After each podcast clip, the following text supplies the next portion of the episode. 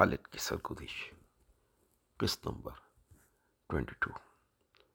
اٹھائے کچھ ورق لالے نے، کچھ نرگس نے، کچھ گل نے، چمن میں ہر طرف بکھری ہوئی ہے داستان میری۔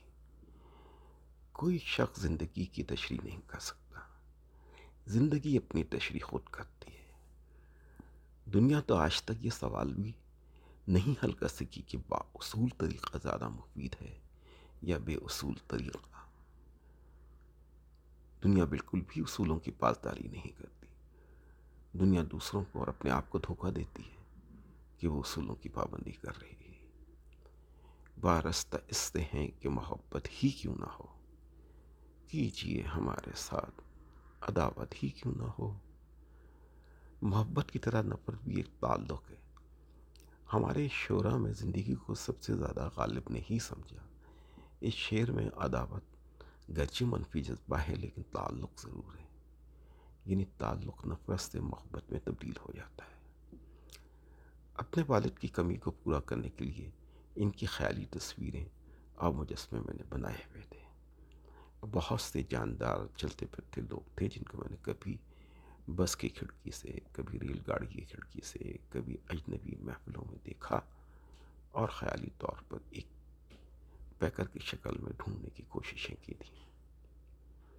یہ مجسمے، یہ تصویریں خیالی طور پر زندہ ہو کر بہت مقامات پر میرے ساتھ رہتے تھے۔ میں جہاں جاتا تھا، اپنی دنیا ساتھ لے آتا تھا۔ کتنے ہی مقامات میں میرے ساتھ یہ ہوا کہ سب کے ہوتے ہوئے بھی میں تنہا ہو گیا اور اداسی نے اندر ڈیرا جمایا۔ باہر کیسی بھی دھوپ نکلی ہے۔ تیز ہوا چل رہی ہے۔ اندر برسات ہو رہی ہوتی تھی۔ میری یہ تحریر ماں باپ ان ماں باپ کے لیے اللہ کرے ضرور غور کرنے کا سامان ہو۔ جو علیحدگی کی بنا پر اپنے بچوں کے احساسات، کیفیات اور جذبات سے لا علم رہتے ہیں۔ اور یہ تحریر ان لوگوں کے لیے بھی ہے جو ان بچوں کے قریبی اقربا ہیں اور جن کے ساتھ ان بچوں نے زندگی گزاری ہے۔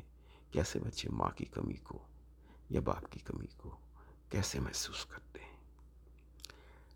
صاحب حال کہتے ہی اسے ہیں کہ جس پر ایک خاص کیفیت کا اثر ہوا ہو۔ ایک شادی شدہ آدمی ہی بتا سکتا ہے کہ شادی شدہ زندگی کیسی ہوتی ہے۔ ایک محبت میں ناکام آدمی ہی بتا سکتا ہے کہ محبت میں ناکامی کیا ہوتی ہے۔ صرف وہی شخص کسی بھی کیفیت کو بتا سکتے ہیں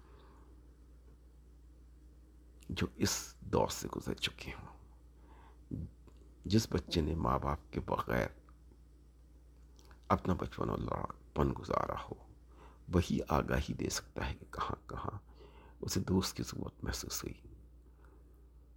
انتظار کا مشاہدہ کبھی آپ کریں۔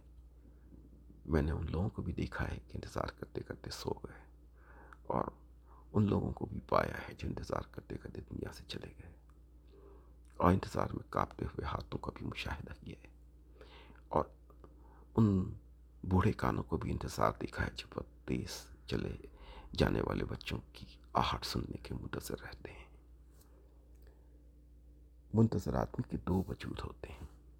ایک وہ جو تلاش کے لیے سفر کرتا ہے اور دوسرا وہ جو جگہ مقررہ پہ انتظار کرتا ہے۔ آپ کبھی غور کیجیے گا شامیں مختلف ہوتی ہیں۔ آپ کبھی پہاڑ پر چلے جائیں، وہاں کی شامیں بڑی اداس اور خاموش ہوتی ہیں۔ وہاں کی خاموشی میں عجیب سی خوشبو محسوس ہوگی۔ لیکن میدانی علاقوں کی شامیں بڑی پرلف ہوتی ہیں۔ دوستوں کے قہقہوں اور ملنے جلنے ملنے جلنے والوں سے پر رونق ہوتی ہیں۔